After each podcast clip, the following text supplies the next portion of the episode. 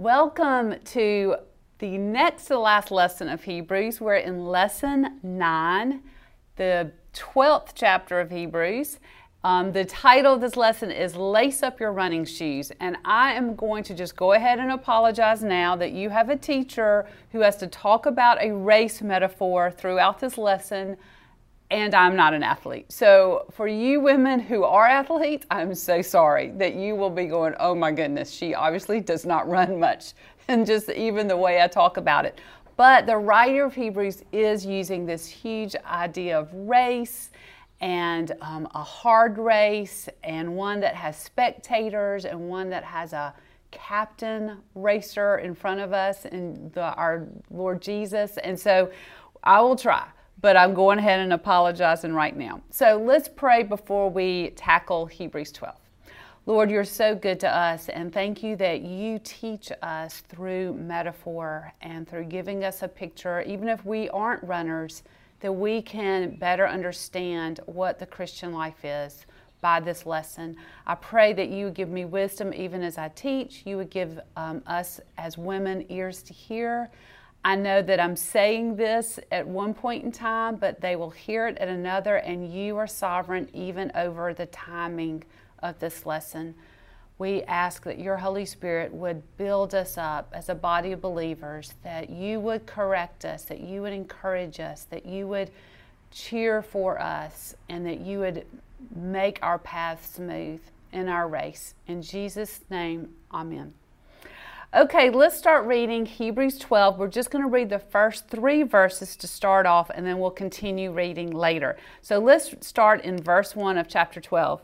Therefore, since we are surrounded by so great a cloud of witnesses, let us also lay aside every weight and sin which clings so closely, and let us run with endurance the race that is set before us, looking to Jesus, the founder and perfecter of our faith, who for the joy that was set before him endured the cross, despising the shame, and is seated at the right hand of the throne of God.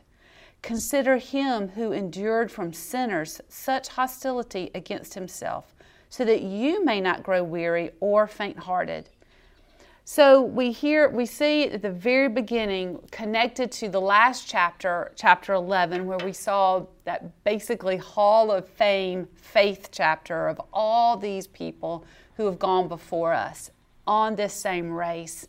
And so we are on a race, and we have the crowd cheering us on. It's a good kind of peer pressure.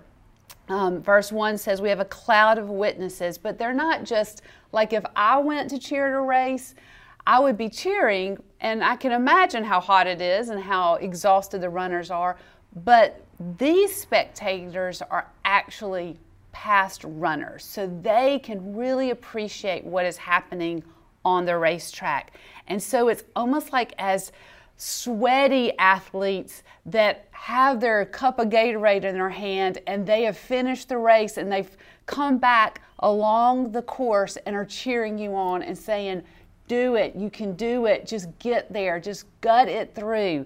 And so it's almost more encouraging that way, right? Who wants to be cheered along by me with, you know, my little Diet Coke from Sonic? No, you want to be cheered along by like someone who's just completed that course and knows what it feels like. They are going to say just the right thing. So I don't know who that is for you. Maybe it's your mama. Maybe it's your daddy. Maybe it's a biography you've read, like of Jim Elliot, or maybe you've read someone else that just their life story is cheering you on. Maybe it's looking at the thief on the cross who at the very last minute just humbly asked Jesus for salvation. Maybe it's your Sunday school teacher. Maybe it's King David in the Bible. I don't know, but all of these people are cheering you on, cheering us on, because they have been on this path. But not only they, but Jesus has run this course too. He knows the curves and hills of this cross-country course we're on. And we'll look later at how he inspires us. So how long is this race anyway? Because it says that there's a race that has been set before you. Let's see. in verse 1 at the very end, let us run with endurance the race that is set before us. So your course has actually been chosen for you.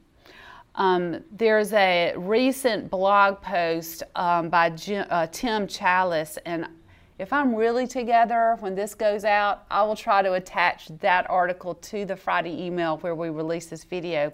But basically, Tim Challies lost his 20-year-old son. His son just dropped dead, I think playing like a game, maybe while he was at college or something. And so he died suddenly. And Tim, obviously as a grieving father, has been writing so many great blog posts about this experience. And so the most recent one, he asked, how long is the dash? And what he means is on tombstones where it says, you know, Susan born in 1968 dash, you know, if I died today, 2021. How long is the dash? And if you ever have walked in a cemetery, cemeteries are actually really cool in a way because you see so many stories represented just by the tombstone. So you could have an infant that died and her dash was maybe a few hours or a few months. You have maybe a woman nearby whose dash was 98 years. For Tim Challies' son, his dash was 20 years. And what is held in that dash? And we all have a dash of what sums up our life and our time here on earth. And that path, that dash is given to you. And during that dash, perseverance or endurance is the key, the writer is saying. In a way, this is really encouraging for me, not only as I wish I were an athlete if I ever do run a race, and if I do, you know something has happened in my life if I sign up for a 5K, which all the cool people do, and I'm just not that cool yet. But if I'm ever that cool and you see me, you definitely will need to cheer me on.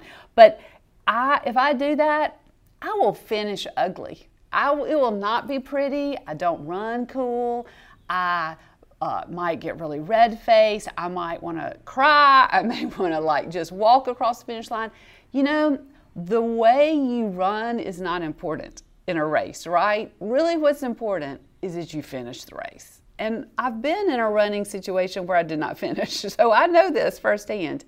It almost doesn't matter how fast or if you're first, it's just you finish.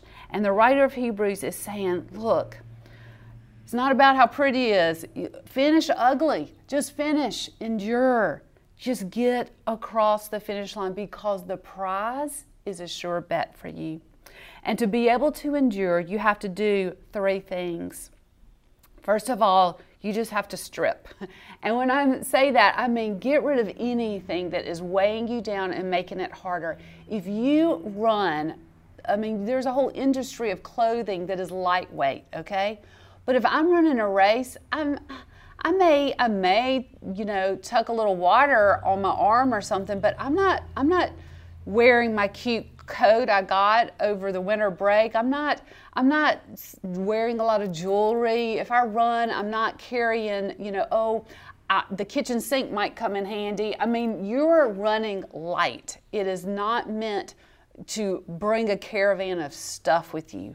And the writer is saying, look, in verse 1, let us lay aside every weight. Strip down. You know, if your boat is sinking, what do you do first? Get rid of the non-essentials.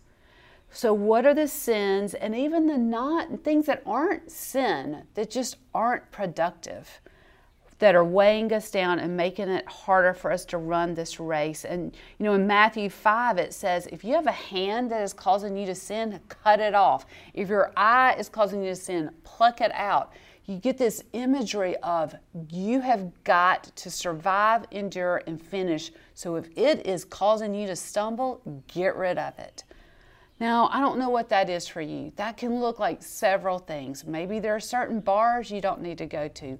Maybe there's a guy at the gym that is flirting with you. You need to switch gym memberships. Maybe it's a certain TV show or a movie series. What is it that you need to clean out? Because it is tripping you up. It is weighing you down.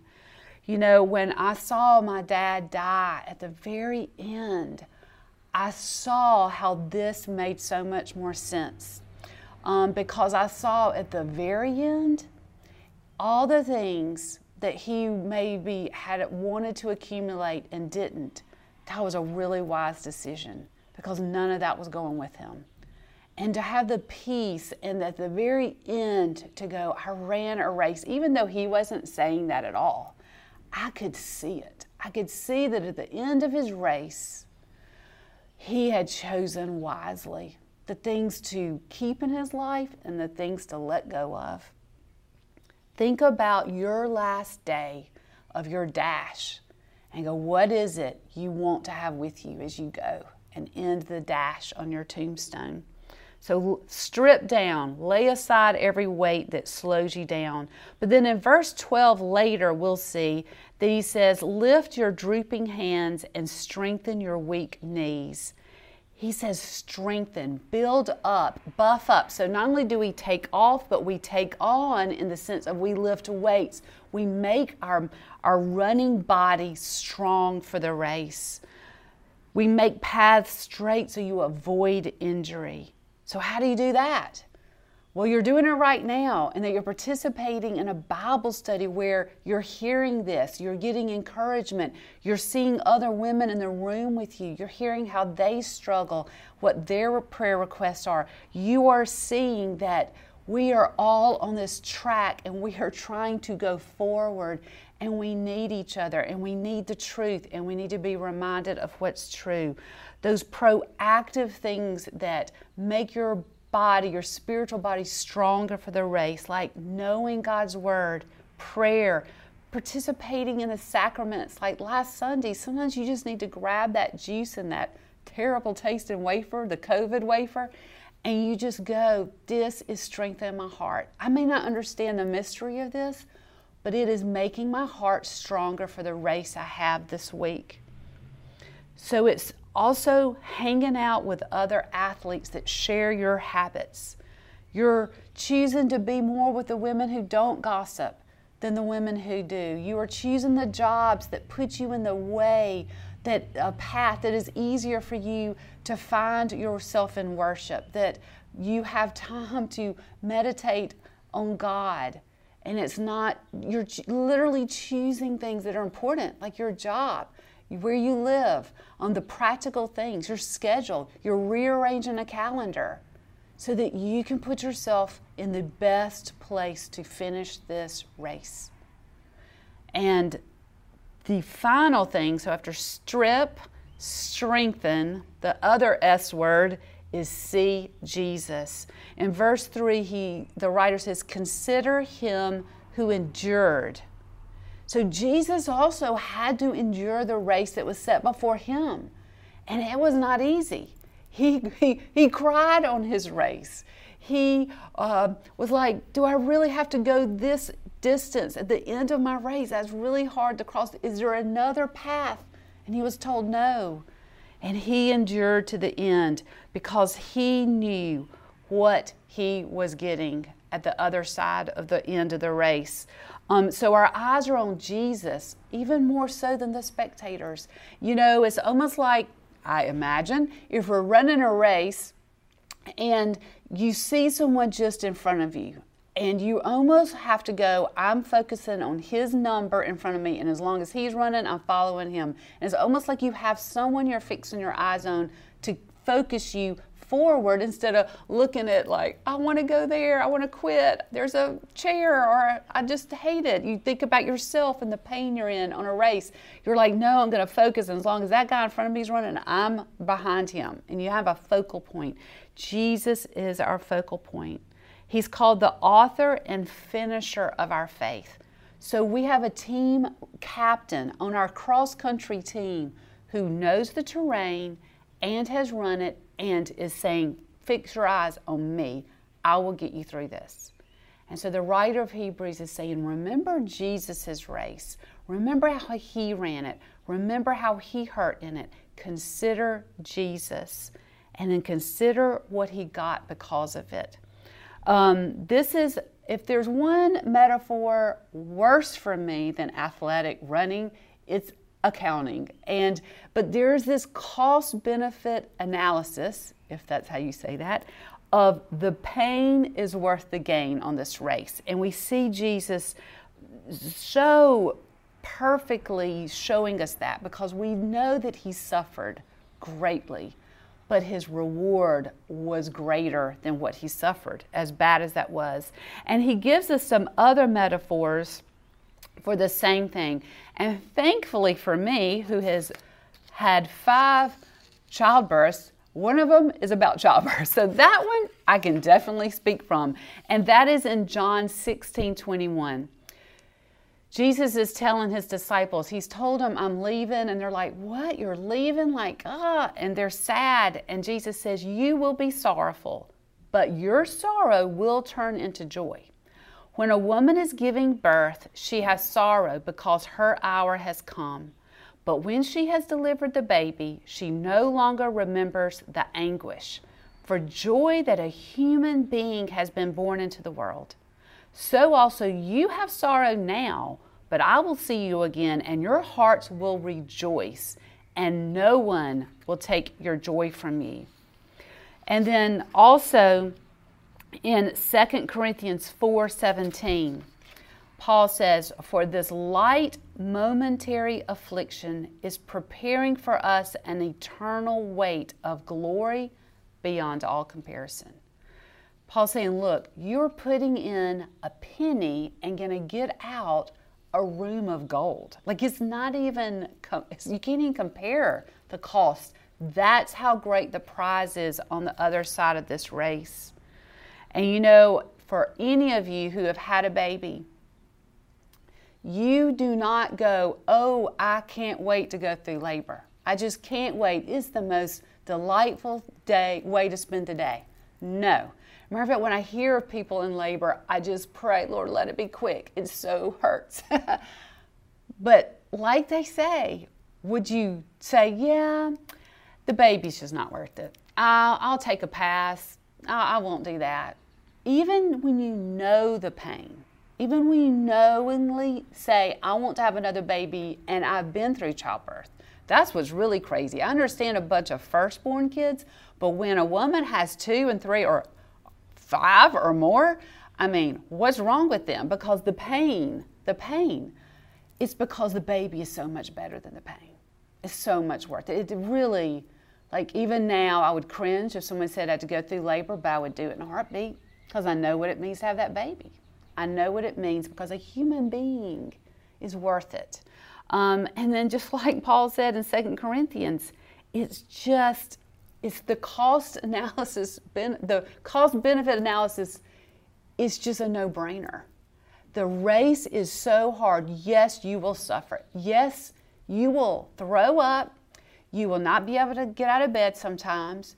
You will be mortified at your sin. You will go, why did I sign up to teach Bible study? Because this is so miserably hard to do.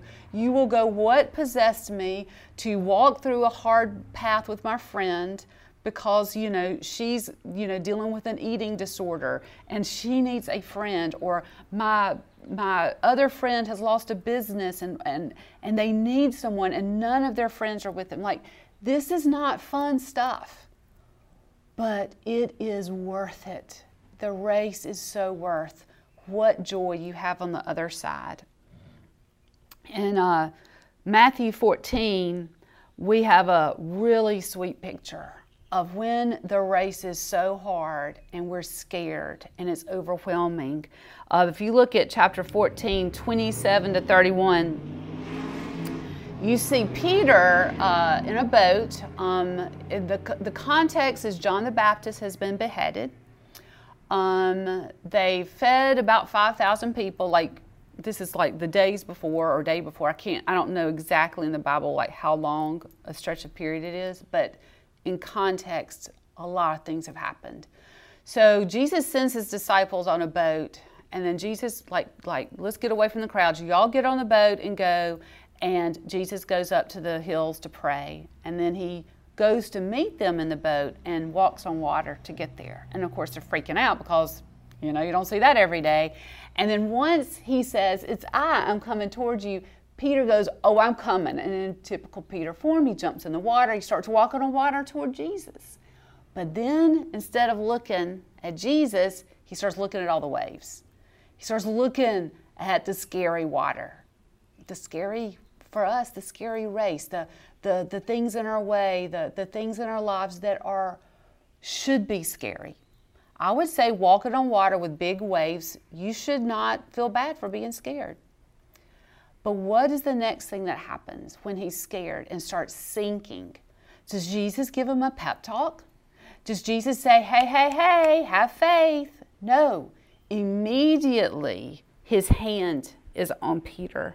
Let's read that. Then Peter got down out of the boat and walked on the water and came toward Jesus. But when he saw the wind, he was afraid and beginning to sink, cried out, Lord, save me.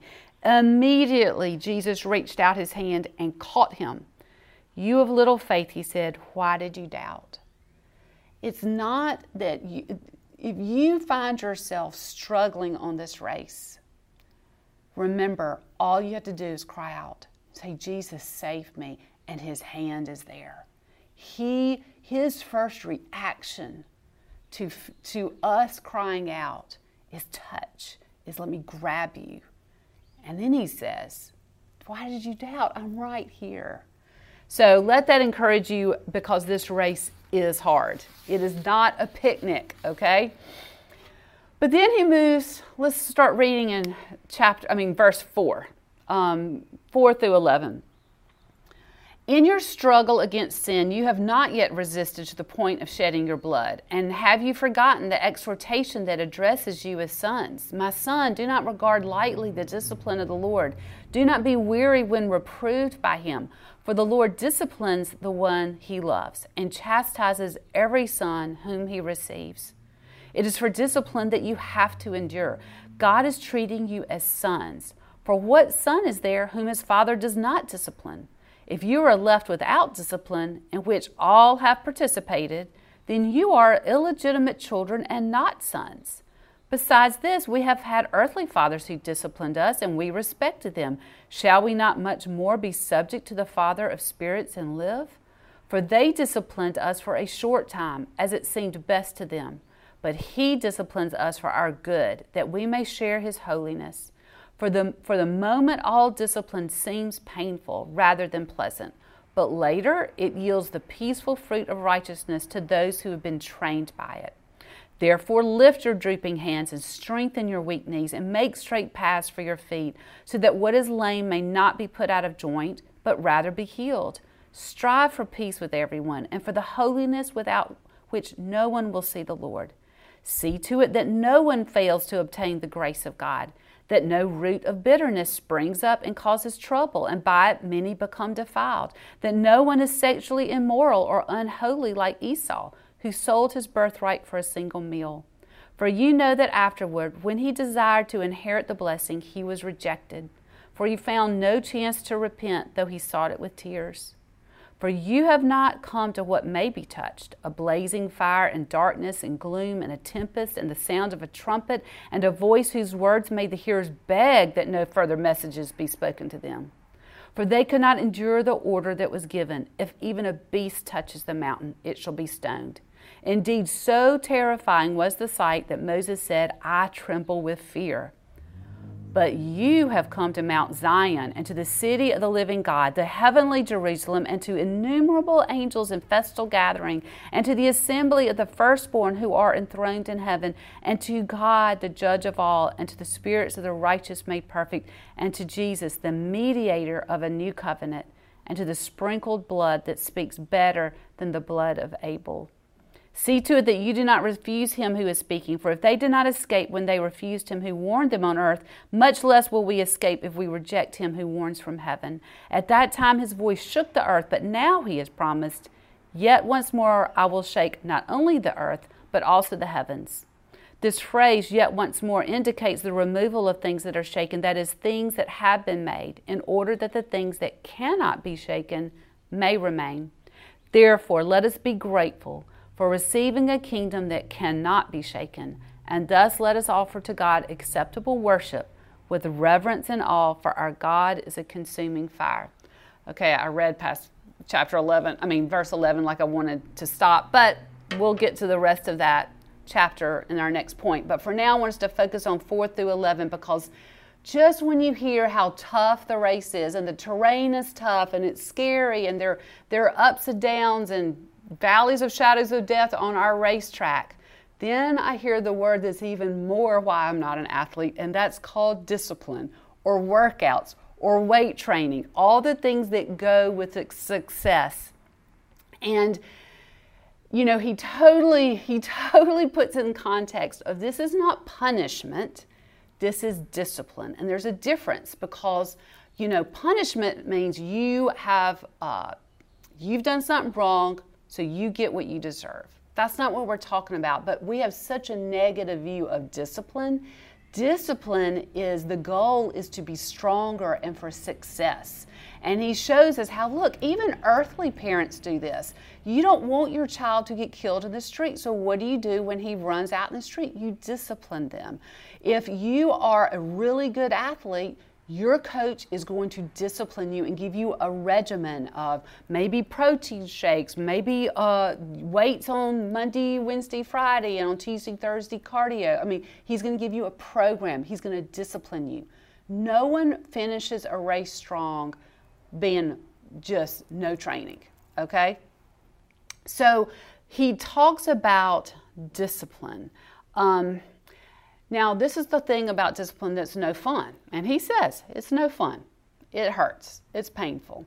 And I'm reminded of a lot of times just the sweat. But I will say, once I've ever done something where I finished a workout, where I finished an exercise class or finished something like that, the endorphins are awesome, okay? So let's just remember that. But there are like 3 kinds of training or discipline I just want to bring up, and they all may look the same but have different purposes, and it just depends on what you as the athlete need, okay? So there are 3 kinds I want to talk about. One is educational discipline, one is preventative discipline, and one is corrective. And so real quickly, I'm going to run through these. The educational one that is a great example is Job. If you look in Job 42, around 1 through 5, after Job has suffered and has been going, why? And he never knew. He never knew that the devil had gone to heaven and said, what about Job? He never knew that God was showing off. As a matter of fact, the reason Job went through all this pain was he was such a wonderful Christian. Or believer, whatever they called him back in the olden days. And Job, after he sees God's glory, he responds with, I know that you can do all things, and that no purpose of yours can be thwarted. Who is this that hides counsel without knowledge? Therefore, I have uttered what I did not understand.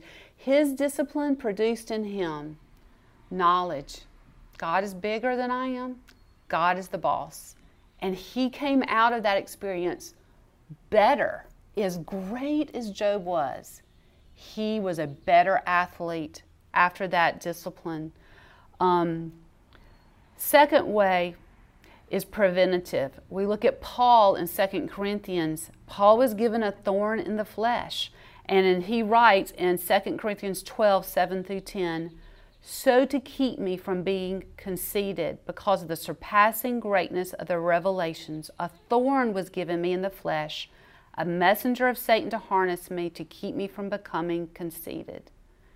His was preventative. His discipline was, you are seeing so many wonderful things from God that if you don't have something that bothers you, you're gonna have a big head. You're gonna be so conceited that I can't use you on this race.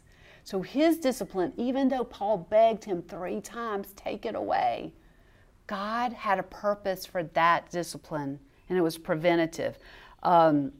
Thirdly, corrective. David, after sinning with Bathsheba, killing Uriah the Hittite, has a discipline that just breaks our hearts, and that he had family problems. There were consequences to his sins. His baby died because of the shame David had put on God's name. And in Psalm 119:67, David writes, Before I was afflicted, I went astray, but now I keep your word. Sometimes the discipline burns us in a way that we go, I'm never touching that stove again. And the consequences are so bad for us, not punishment, but consequences, that it has trained us to not go there again. What are the results of this kind of discipline? Well, 1 Peter 5:10 says that we will be perfected, strengthened, established, and settled.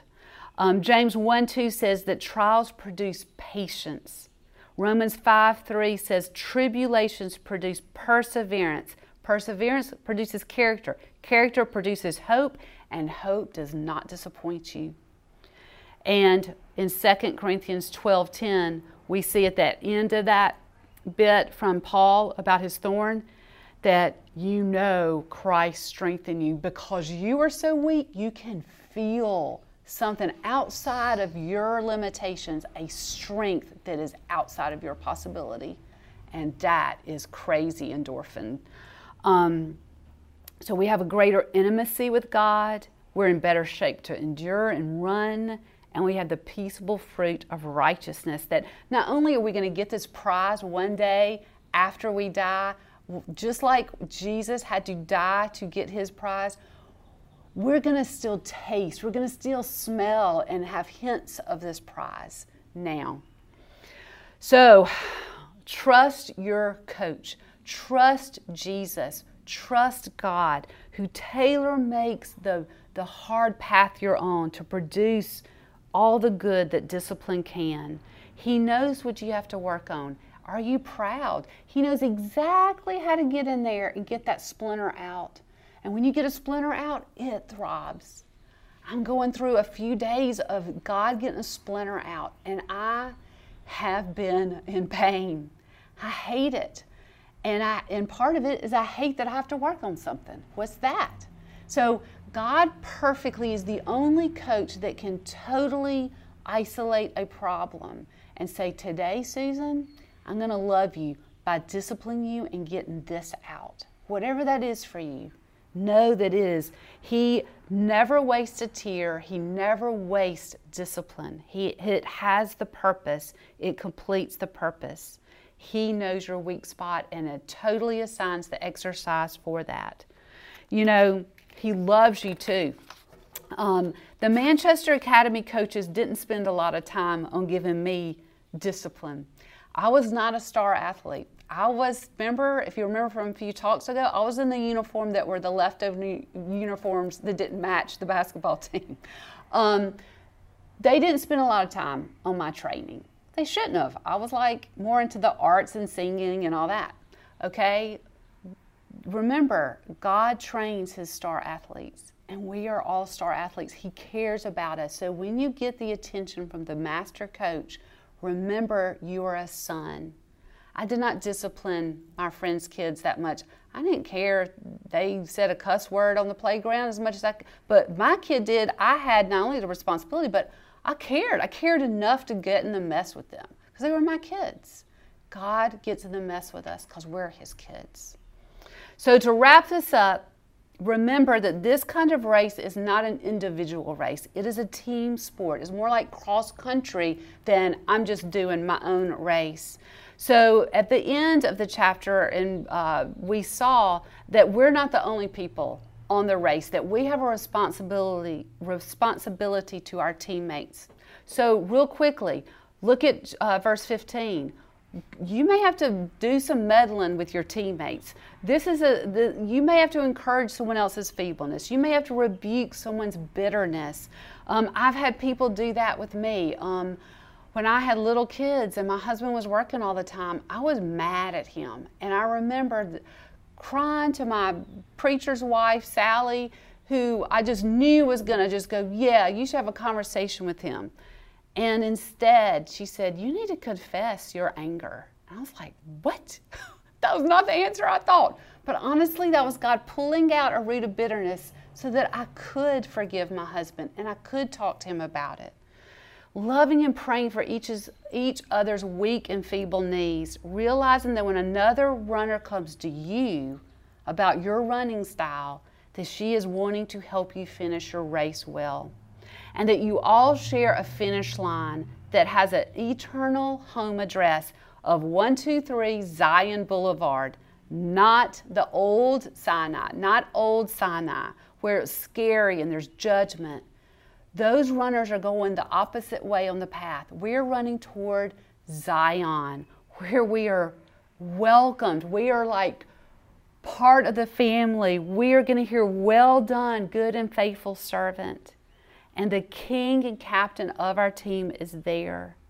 So next week, we're going to see, based on all of this, based on receiving a kingdom that cannot be shaken, based on having an author and finisher of our faith, based on all of Hebrews, just lifting up Jesus and this kind of salvation, we are going to see next week, what do you do as a citizen of this Zion? What does this produce because you have been given citizenship in this wonderful place called Zion?